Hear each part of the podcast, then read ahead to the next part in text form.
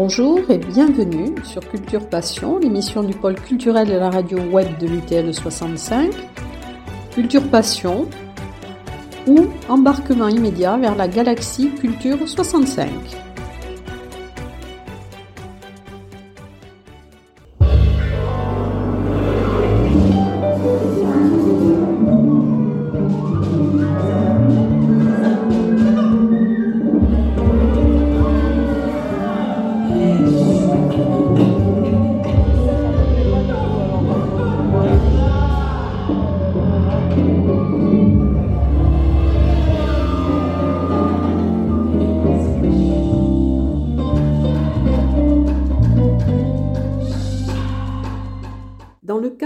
Festival Tarbes en philo dans cette édition 2023 qui s'est déroulée du 31 mars au 2 avril et dont le thème était l'art pour ne point mourir de la vérité. Reliance en Bigorre avait invité euh, le philosophe Michael Fessel, donc qui a donné une conférence sur la post-vérité que vous allez pouvoir entendre alors cet enregistrement est audible et intelligible malgré qu'il était enregistré en public et donc je l'ai fait, j'étais au deuxième rang et les intervenants étaient sur la scène, mais il me paraît quand même audible, donc j'ai tenu à vous faire partager, euh, avec l'accord aussi de Reliance en Bigorre, euh, cette conférence de Michael Fessel. Donc je vous laisse écouter. Peut-être dans la deuxième intervention que je ferai euh, cet après-midi, je parlerai pas directement de la phrase de Nietzsche sur le rapport entre art euh, et vérité, euh, plutôt cette notion de post-vérité. Enfin, je voudrais, en forme de clin d'œil, remarquer que vous avez, par votre dispositif, en quelque sorte, rendu possible une bonne compréhension de cette phrase, puisque si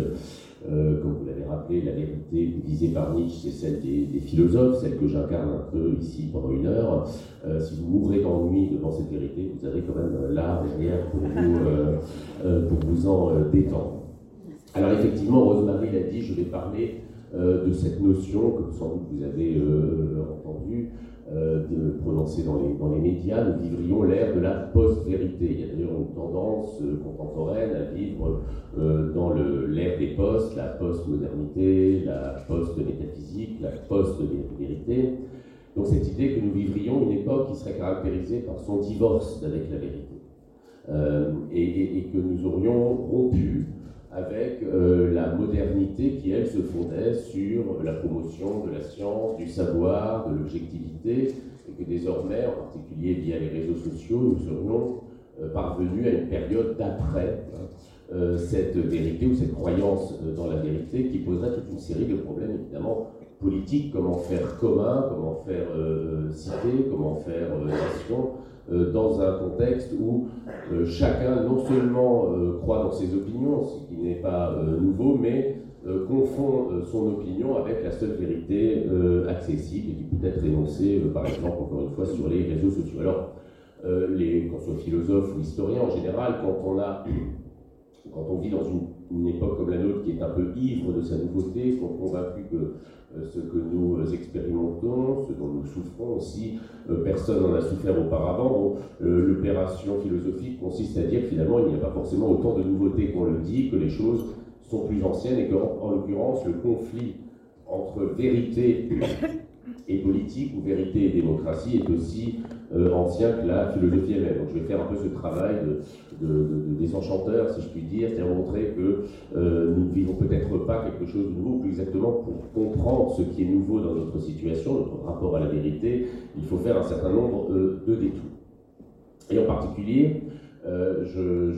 j'aimerais commencer par une, après ce petit préalable, par une formule qui m'avait beaucoup intéressé au moment du Brexit, des débats sur le Brexit, de la sortie de la Grande-Bretagne du, de l'Union européenne, euh, où il y a eu un débat à Londres où euh, quelqu'un qui était favorable, enfin, qui était opposé au Brexit, expliquait que euh, si la Grande-Bretagne, ça s'est vérifié du reste, si la Grande-Bretagne sortait de l'Union européenne, eh bien, il y aurait un effondrement du PIB, du produit intérieur brut anglais. Et une femme qui était dans la salle, et qui visiblement, je suppose, s'était relatée dans le journal de Guardian, qui était, elle, favorable au Brexit, avait dit, contre cet argument par le PIB, euh, elle avait répondu De quel PIB parlez-vous Le vôtre ou le nôtre? Et cette phrase m'a paru être extrêmement significative, à la fois dans sa limite et dans son intérêt. C'est au fond le fil conducteur que je vais adopter pour réfléchir à cette notion de post-vérité. Très significative parce que si on la prend au sens, je dirais, élémentaire, littéral, elle n'a pas de sens.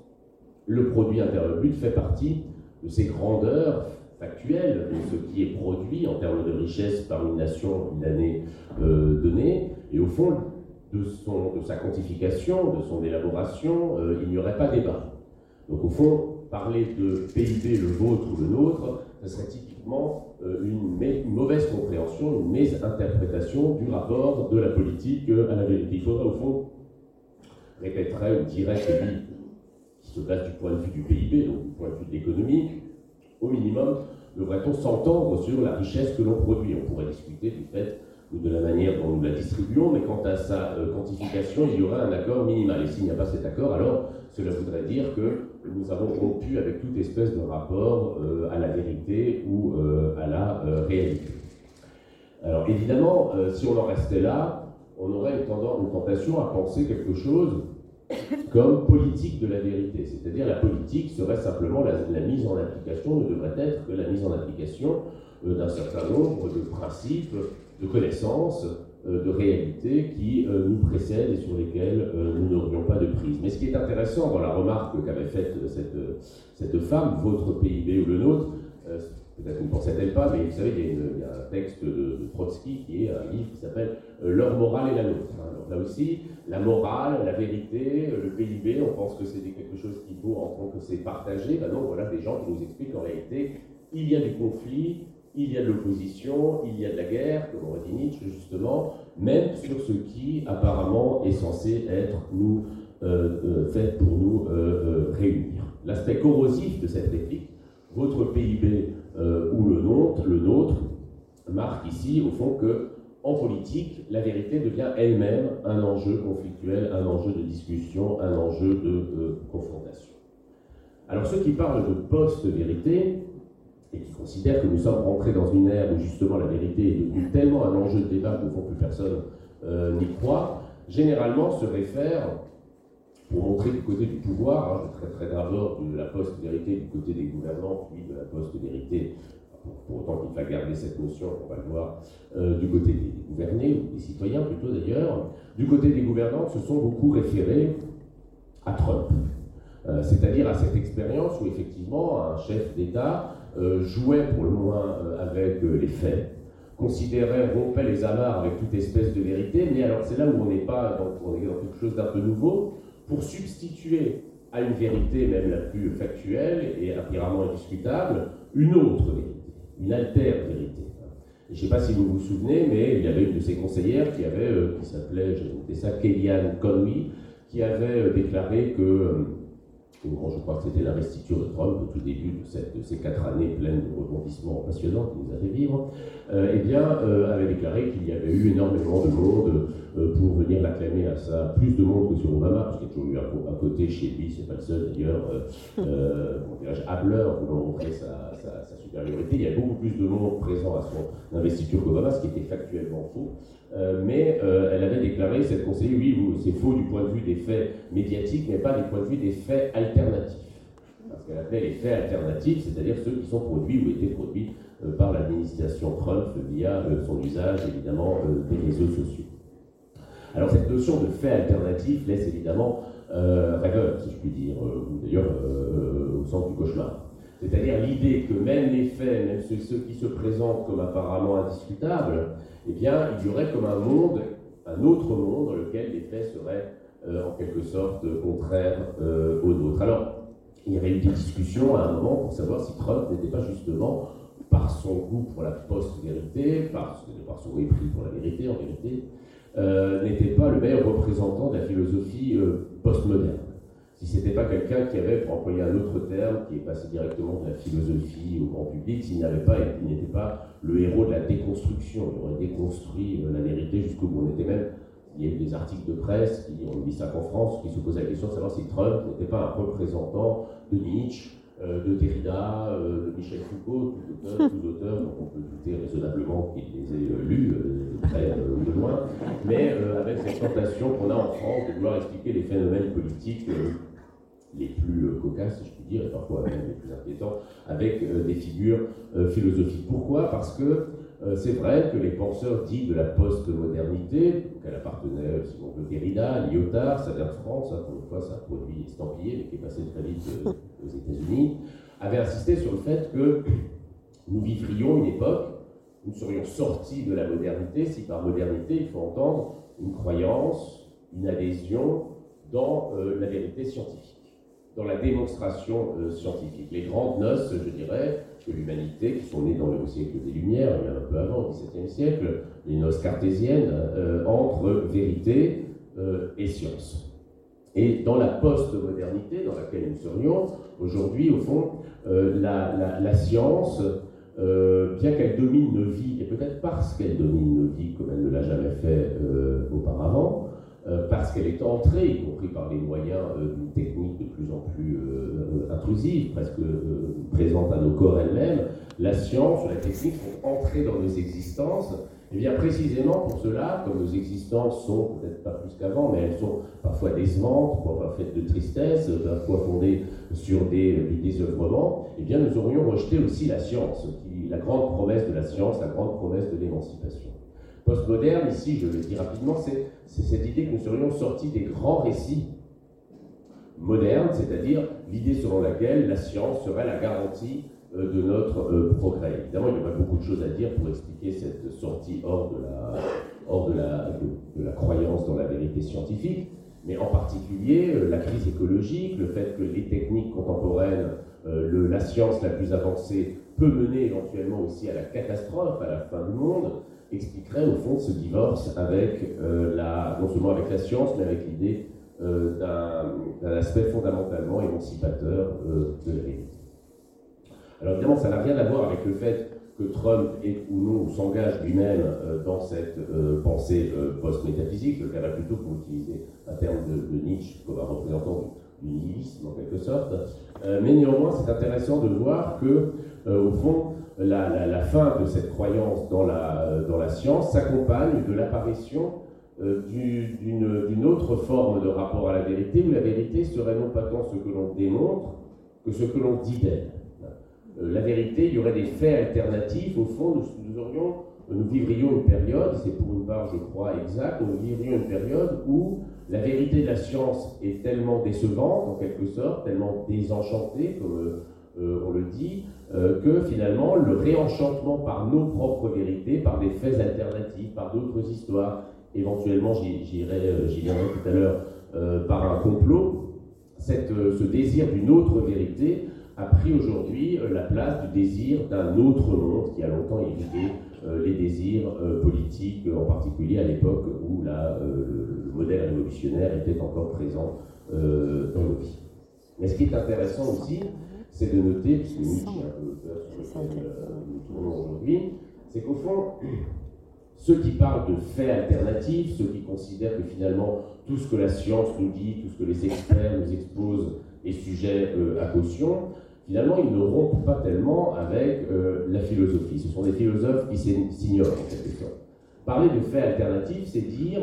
sans doute, si, si, on connaît quelque chose en philosophie, on se souvient de l'allégorie de la caverne, l'idée que nous sommes mhm. tous enfermés dans un monde euh, où la vérité se situerait euh, à l'extérieur, dans un monde d'illusions. Et au fond, il n'y a pas plus métaphysicien, il n'y a pas plus platonicien, de manière un peu comique et ironique, que euh, les théoriciens euh, trumpistes du complot qui pensent que la vérité est toujours ailleurs, ailleurs que dans les journaux, ailleurs que dans euh, la presse, ailleurs que là où on, nous dit qu'elle est, que finalement il suffirait de nous détourner du monde des apparences pour aller retrouver cette vérité qui nous est cachée, parce qu'au fond, il faudrait nous y soustraire pour gouverner les hommes. Au fond, on a souvent cité, quand on parlait de, Trump ou de la post-vérité, une phrase de Nietzsche qui, était pour dire, voyez, finalement, Nietzsche, Trump et Nietzschien, c'est euh, il a, Nietzsche a écrit effectivement, il n'y a pas de vérité, il n'y a pas de fait, pardon, il n'y a que des interprétations. Il n'y a pas de fait, il n'y a que des interprétations, et à partir de cette phrase de Nietzsche, on en a déduit que nous, nous vivrions aujourd'hui à l'époque, ou à une époque, où le réel n'est plus que ce que nous disons de lui ou ce que nous en percevons aurait, euh, d'une certaine manière triomphé un relativisme qui est peut-être plus radical que le relativisme qu'on a critiqué traditionnellement dans la philosophie, c'est-à-dire le simple fait de ne pas croire en la vérité, un relativisme plus radical qui consiste à dire je crois en ma vérité. Ma vérité est au fond la vérité que j'imagine être euh, celle qui correspond euh, au réel. Ma vérité est plus puissante que toutes les preuves scientifiques qui peuvent peser sur le réel. Et je voudrais essayer de comprendre pourquoi, au fond,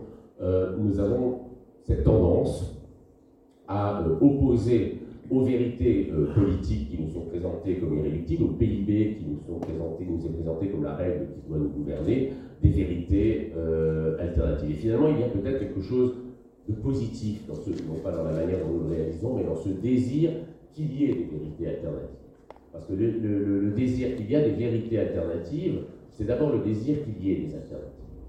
Euh, où il trahit le fait que nous avons un désir pour autre chose. Si vous vous souvenez peut-être de cette phrase de Margaret Thatcher qui disait Il n'y a pas d'alternative, there is no alternative, c'est-à-dire pas d'alternative à des politiques euh, néolibérales, de privatisation, euh, euh, d'accroissement du temps de travail, de prolongation de l'âge de la retraite, par exemple, pour prendre un exemple parmi d'autres. Il n'y a pas d'alternative. Évidemment, cela suppose, cela suggère que la politique dans une démocratie nous est dictée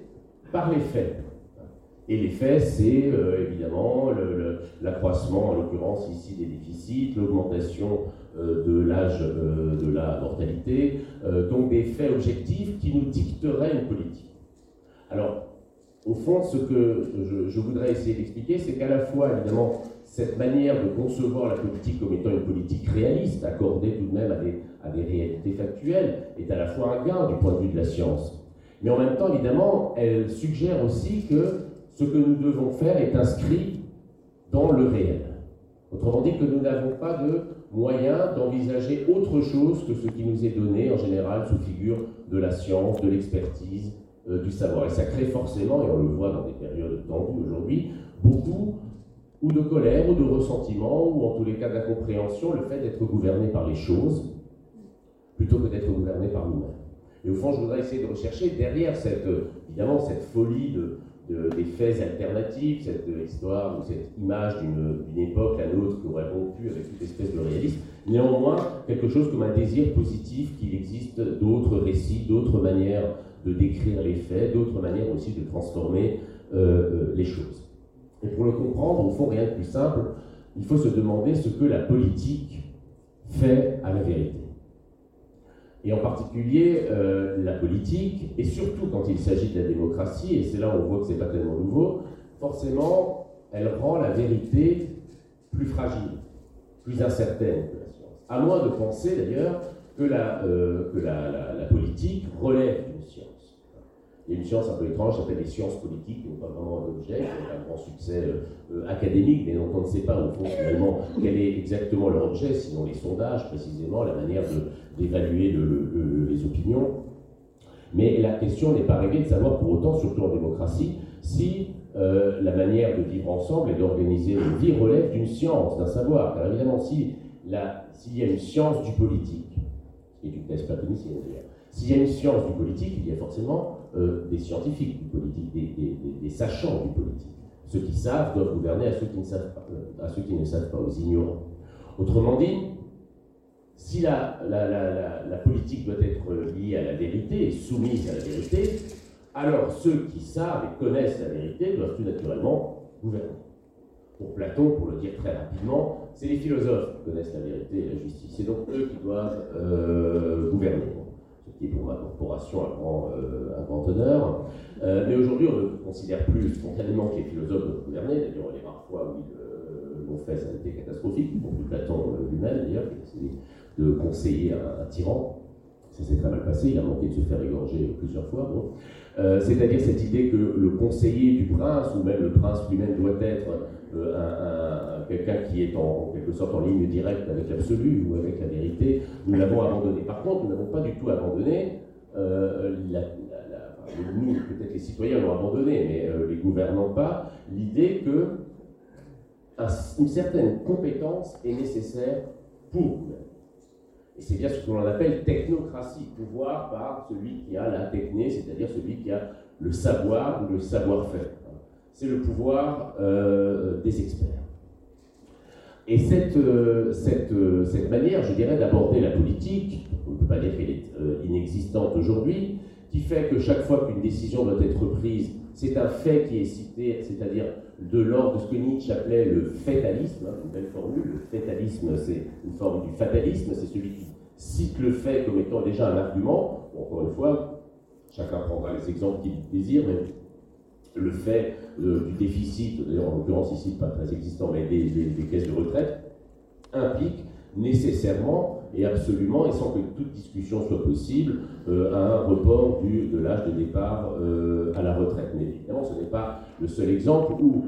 des faits sur lesquels, je répète, nous avons de plus, de plus en plus de mal à nous attendre, à nous entendre, pardon, impliquent euh, des conséquences politiques. Mais c'est là où, à mon avis, l'explication disant mais nous vivons à l'époque de la post-vérité est une explication quand même un peu, un peu limitée. Parce que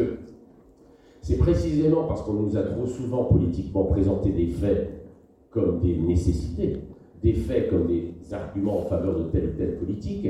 que cette politique, si elle ne nous plaît pas ou ne nous convient pas, eh bien, euh, par extension, on finit par nier les faits qui la fondent. Je ne sais pas si ce que je dis est, assez clair. C'est-à-dire, au fond, on, nous a trop présenté les faits, qui sont souvent, je vais y revenir dans un instant d'ailleurs, présentés sous la figure de chiffres.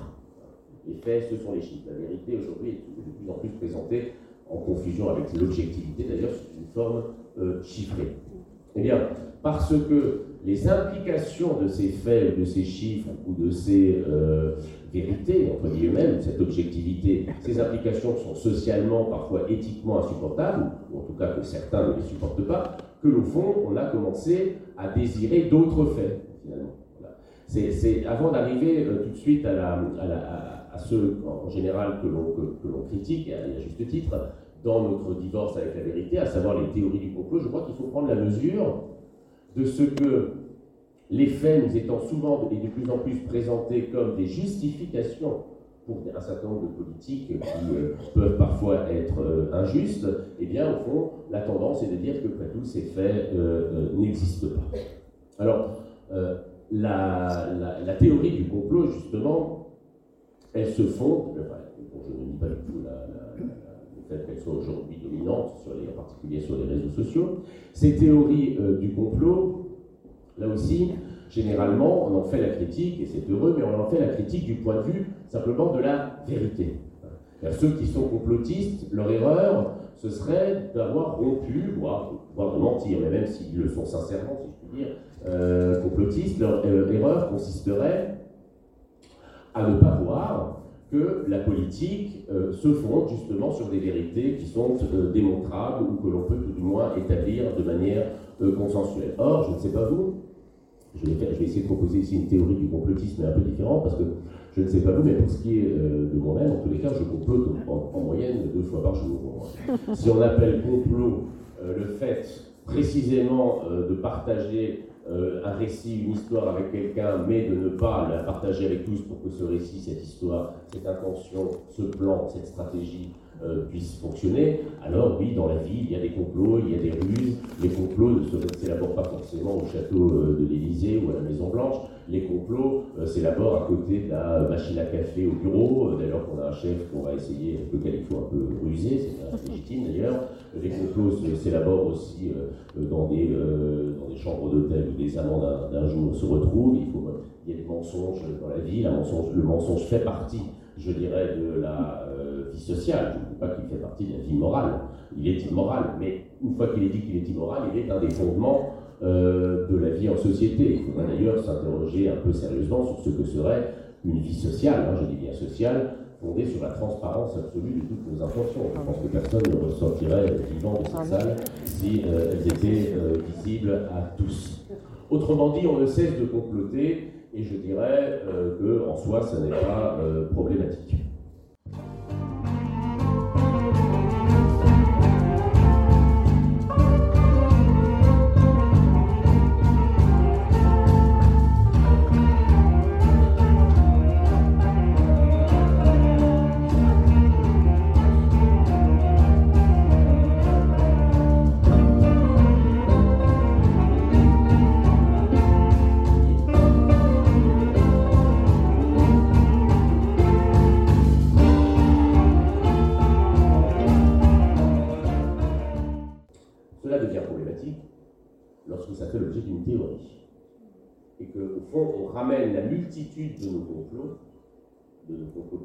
et aussi des petits complots politiques, c'est-à-dire des stratégies tout simplement politiques, pour prendre le pouvoir, il est bon de ne pas énoncer d'emblée ses arrière-pensées. Bon, euh, quand on les unifie dans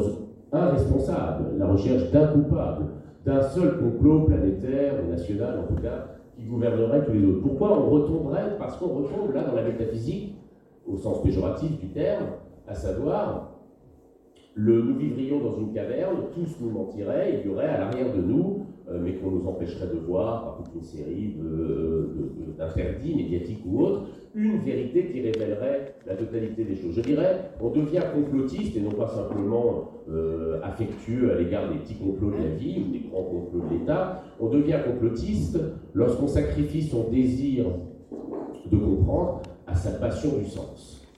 La passion du sens, c'est probablement ce dont il faut le plus se méfier. c'est un peu étrange la philosophe dise ça, mais euh, parce qu'en tant que passion, c'est la recherche d'une cause unique qui permettrait d'expliquer la totalité de nos phénomènes, c'est-à-dire en l'occurrence ici de ce que nous subissons. Un maître d'œuvre caché qui serait, euh, euh, que ce soit la finance internationale ou autre, qui serait à la, source de tout ce qui nous arrive. Au fond, la théorie du complot est, faux, souvent elle est assez odieuse dans la manière dont elle se présente, mais elle est aussi fausse simplement par méconnaissance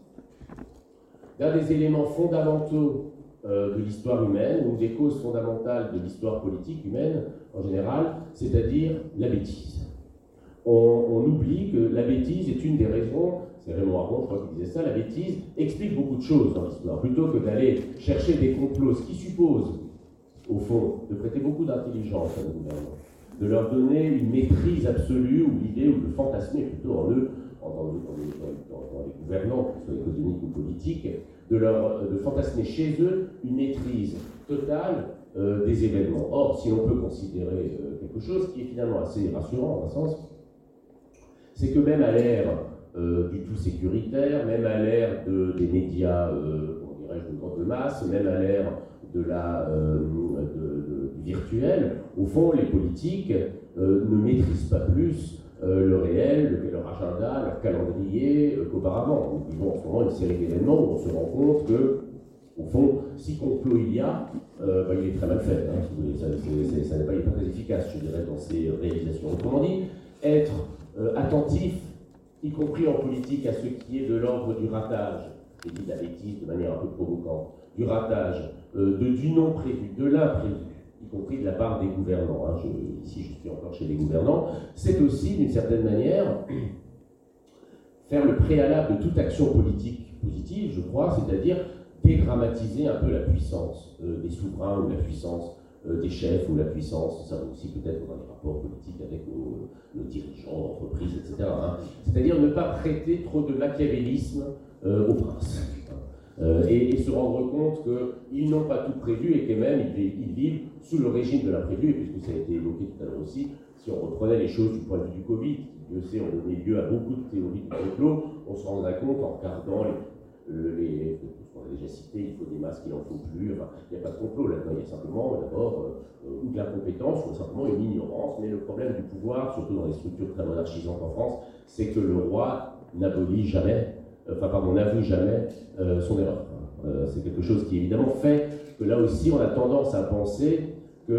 euh, tout est prévu, la vérité qu'on essaie de nous faire croire, etc., est tout à fait calculée dans des concepts plus ou moins sombres et obscurs, c'est que plutôt que d'arriver et dire bon bah, finalement je me suis trompé, bon avant qu'on arrive à cet aveu, surtout dans l'actuel, il y a des tas de choses disons, pour arriver à cet aveu, il faudra véritablement changer le personnel politique.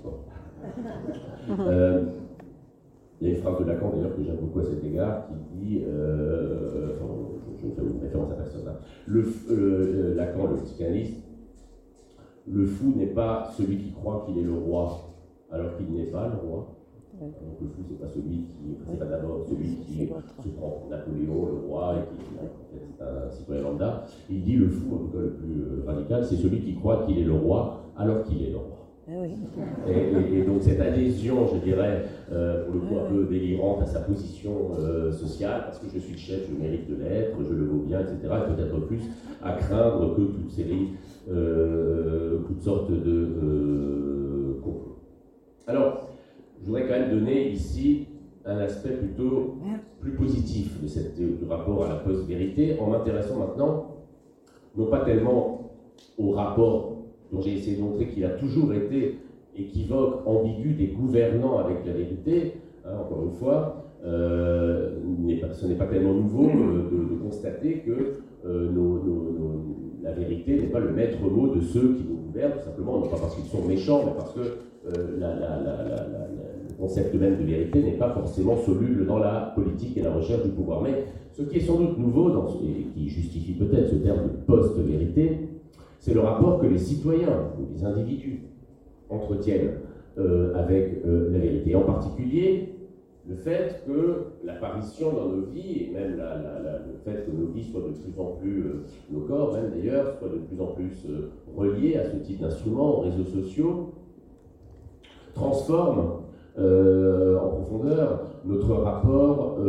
au discours vrai, ou en tout cas au discours, donc aussi à la vérité, car la vérité, c'est d'abord une caractéristique du discours. Qu'est-ce qui peut être vrai ou faux? C'est une phrase, c'est une proposition, il faut parler. Nous n'avons de rapport à la vérité ou au mensonge, à la vérité ou euh, à l'erreur que parce que nous sommes d'abord euh, des êtres euh, parlants. Et il se trouve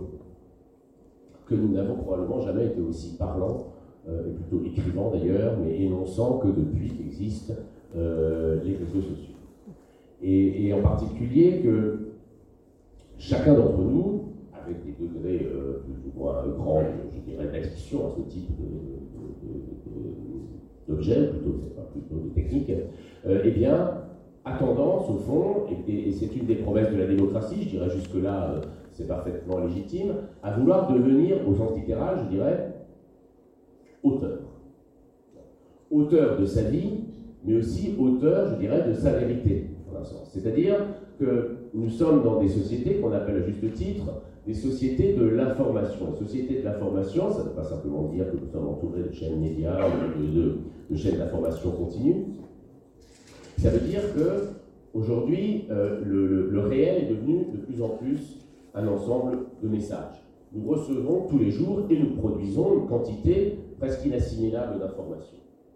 puisque le rôle de la presse traditionnelle s'est affaibli, c'est-à-dire le rôle de classer, de hiérarchiser l'information, via les réseaux sociaux, nous sommes en quelque sorte assaillis de phrases, de mots, euh, d'informations. Alors information ici ne doit pas être pris au sens forcément justement de le rapport euh, compliqué à la vérité de l'information vraie. Mais d'information, c'est-à-dire qu'on ne cesse peut-être, euh, on vit de moins en moins les choses, mais on, les, on les dit de plus en plus, on les exprime de plus en plus. Ça vaut aussi des médias traditionnels où vous avez peut-être été sensible, moi je le suis depuis quelques années, au triomphe de ce qu'on pourrait appeler l'éditorialisation, le commentaire Tout fait l'objet euh, d'un commentaire, un commentaire infini. Euh, au fond,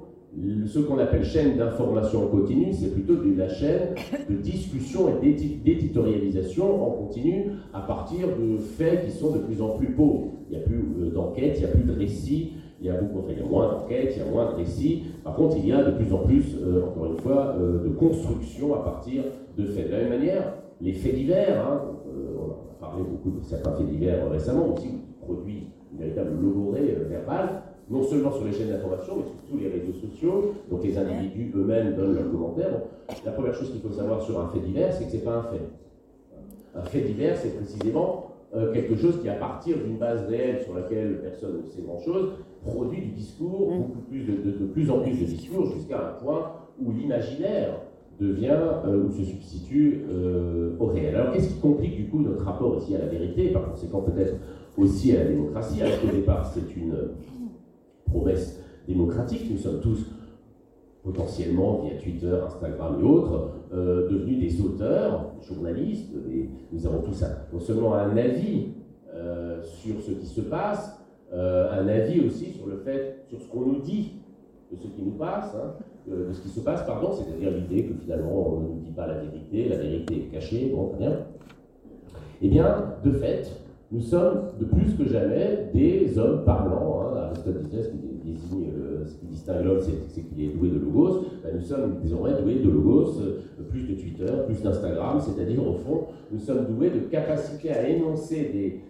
informations qui donnent l'impression parfois et l'impression qui, pour le coup, fait de nous un peu ce roi fou d'être de croire qu'il est le roi, d'être qu'on est le, de croire qu'on est le roi du monde parce qu'on est le roi, parce qu'on a un nombre de followers incroyable. Il est évident que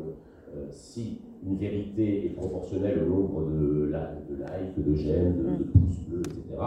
bah, euh, ça incite forcément à produire des vérités, en tout cas des énoncés, qui sont des énoncés euh, qui vont produire de la réaction. pour produire de la réaction, il vaut mieux avoir des énoncés un peu violents, un peu, un peu subversifs en apparence, etc. Alors, là où je trouve que c'est intéressant, c'est que je ne veux pas du tout faire une critique ici des, des réseaux sociaux de manière univoque je voudrais essayer de comprendre comment à la fois ça réalise une promesse de la démocratie, et ce que chaque citoyen a les moyens, je dirais, au fond, de donner son opinion, mais ça aussi, ça peut falsifier cette promesse à partir du moment où ce qui est donné comme opinion s'oublie comme opinion. Ce qui se présente, ce qui est d'abord une opinion, un choix, une conception, une perspective sur le monde prétend être une vérité, une certitude, un absolu euh, sur le monde. Je dirais que les, réseaux sociaux, cette manière de, vouloir au fond réenchanter le monde, de cette, cette manière de ne pas vouloir en rester aux faits qui sont souvent des chiffres présentés pour justifier le telle politique, eh bien, les réseaux sociaux marquent bien l'ambivalence du rapport politique-vérité que euh, je vais euh, essayer d'illustrer en citant euh, une philosophe qui a beaucoup réfléchi sur cette question, à savoir Anna Arendt. Anna Arendt a, écrit un texte qui s'appelle Mensonge et politique, dans lequel, de manière assez provocante, elle rapproche la politique, et en particulier d'ailleurs la politique démocratique,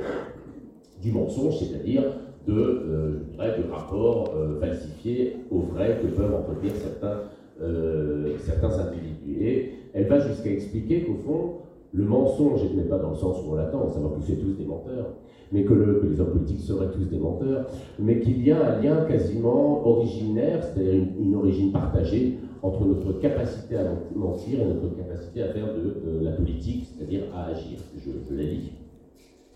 Anna Arendt écrit La négation délibérée de la réalité, c'est-à-dire la capacité de mentir, et la possibilité de modifier les faits, c'est-à-dire la capacité d'agir, sont intimement liées. Elles procèdent l'une et l'autre de la même source, l'imagination. Ça veut dire qu'il y a une source unique, au fond, à la transformation du monde, ça c'est la politique, et au mensonge. Alors cette phrase un peu provocante, au fond, ce n'est pas du tout évidemment, dans l'esprit d'Anna Arendt, un argument en faveur du relativisme ou une sorte d'immoralisme à la Nietzsche, pour le coup, euh, assumé. Ce qu'elle veut dire, et qui à mon avis est vrai, c'est que euh, dans la politique,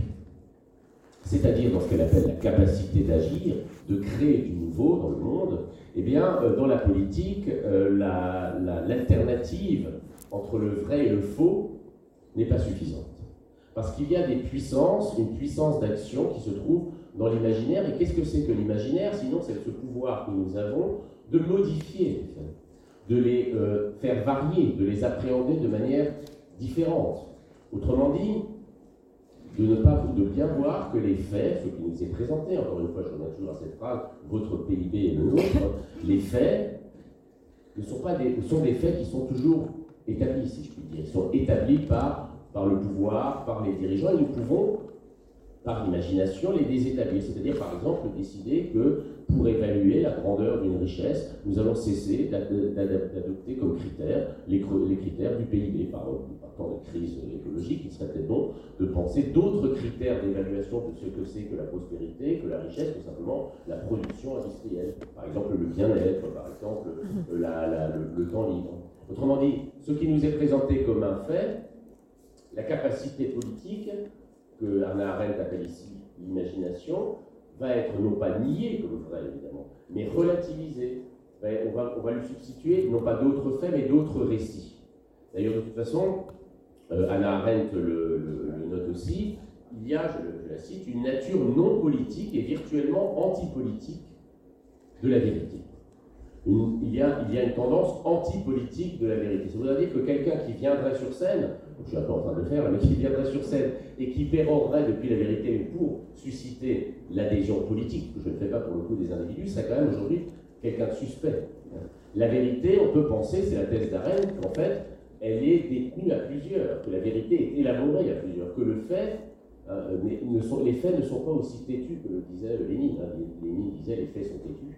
Euh, et, il ne pouvait le dire que parce qu'il considérait qu'il avait, lui, une théorie de la science, de ce qu'était l'histoire, le matérialisme historique, marxiste, et que donc, au fond, les faits s'imposeraient nécessairement. Les faits ici étaient les faits euh, révolutionnaires. Les faits sont de moins en moins têtus aujourd'hui, du fait même qu'ils font l'objet d'une mise en discussion, d'une mise en confrontation par tous les moyens techniques euh, dont nous disposons.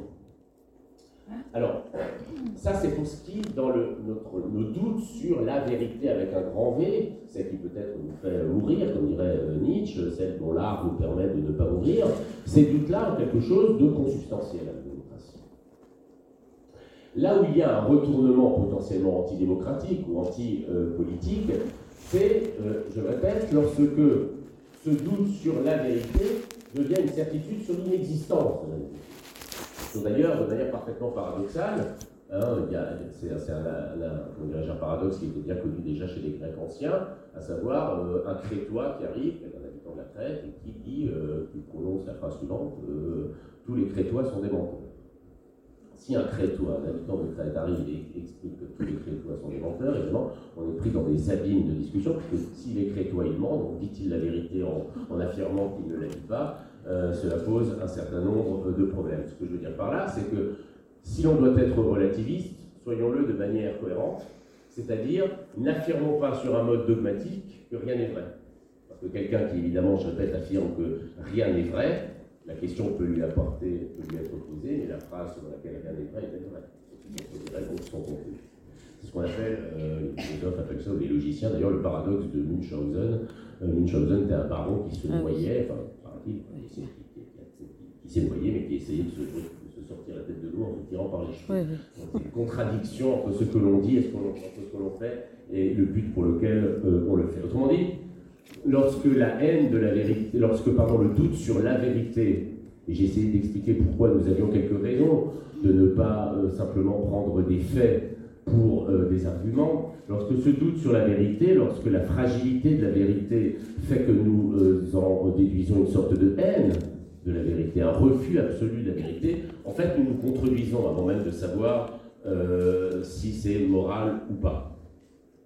Notre rapport à la vérité, et je vais m'acheminer, je ne sais pas, il faut me faire des signes lentement vers la 5 minutes, je vais m'acheminer vers la conclusion alors. Notre rapport à la vérité, en démocratie particulièrement, n'est pas un rapport neutre. Euh, n'est pas, le citoyen n'est pas, même s'il est scientifique, je dirais, de profession, euh, dès lors qu'il devient citoyen, il n'a plus un rapport objectif euh, à la vérité. Dans les fameuses phrases, toutes les vérités ne sont pas bonnes, à, à, dire, ou toutes les vérités ne sont pas bonnes à entendre, cela vient simplement de ce que, cela vient de ce que la vérité nous affecte.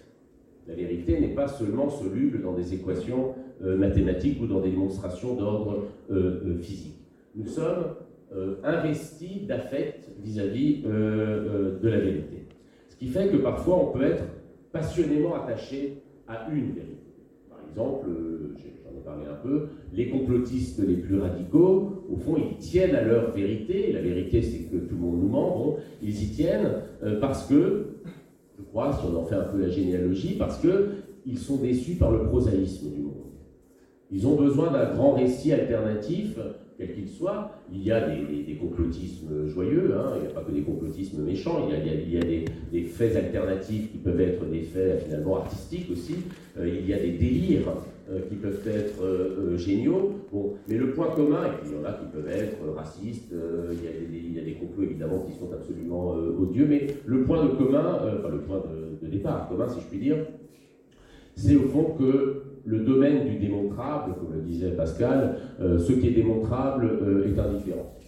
C'est-à-dire les vérités scientifiques démontrées euh, sont les vérités qui nous touchent le moins, celles qui touchent au moins au cœur, c'est-à-dire qui ont le moins d'impact sur nos propres vies, sur notre propre psychisme. En revanche, Il est des vérités, les vérités qui touchent à l'existence de Dieu, les vérités qui touchent à la nature de la justice, les vérités qui touchent, et qui sont donc pour une partie euh, des vérités de type politique. Ces vérités-là, on y tient parfois de manière plus passionnelle qu'à un amour. C'est-à-dire que renoncer à sa vérité, hein, c'est-à-dire à sa croyance, qui souvent euh, s'ignore comme croyance, se croit, se, se un savoir, renoncer à sa vérité pour un individu, c'est parfois renoncer à ce qu'il est lui-même. Il s'est tellement identifié euh, à elle que je crois qu'il faut comprendre que la post-vérité, le risque de rentrer dans des sociétés qui mèneraient finalement à la guerre, puisque chacun serait en quelque sorte détenteur d'une vérité alternative à celle que nous avons euh, sous les yeux, euh, cette post-vérité vient, ce désir pour une vérité alternative vient d'une rage contre l'inexplicable. Je parlais tout à l'heure du fait qu'il est très difficile d'admettre que la compétence, la bêtise, euh, sont des causes dans l'histoire qui sont au moins aussi euh, déterminantes que le calcul, la stratégie, euh, la, maîtrise. Mais peut-être qu'on peut, l'admettre si l'on admet ce qui est pour le coup, et je vais m'arrêter là, une des conditions de la politique, c'est-à-dire précisément que la politique, c'est dans le champ, en tout cas la démocratie, c'est dans le champ des vérités fragiles, c'est dans le champ des faits qui sont contestables, c'est dans le champ de ce qui n'est pas de l'ordre de la certitude ou du savoir, euh, qu'elle a lieu. On oppose souvent à la post-vérité, les journalistes, ce qu'on appelle le, fast, le, fact pardon, checking, c'est-à-dire il y a dans tous les, journaux aujourd'hui, des, Le Monde, la Libération, partout, euh, peut-être au Figaro, je ne sais pas, mais il y, a des, équipes qui consistent à, euh, qui sont des journalistes pardon, dont le travail consiste à vérifier, il y a tellement de, fake news, je suis désolé de parler en novlangue, hein, mais c'est, voilà, il y a tellement de fake news qui circulent que leur travail consiste à rétablir les faits. Alors, euh, c'est à la fois salutaire et, en même temps, je, pense que c'est euh, limité comme euh, réponse à cette espèce d'inflation de, fausses nouvelles ou,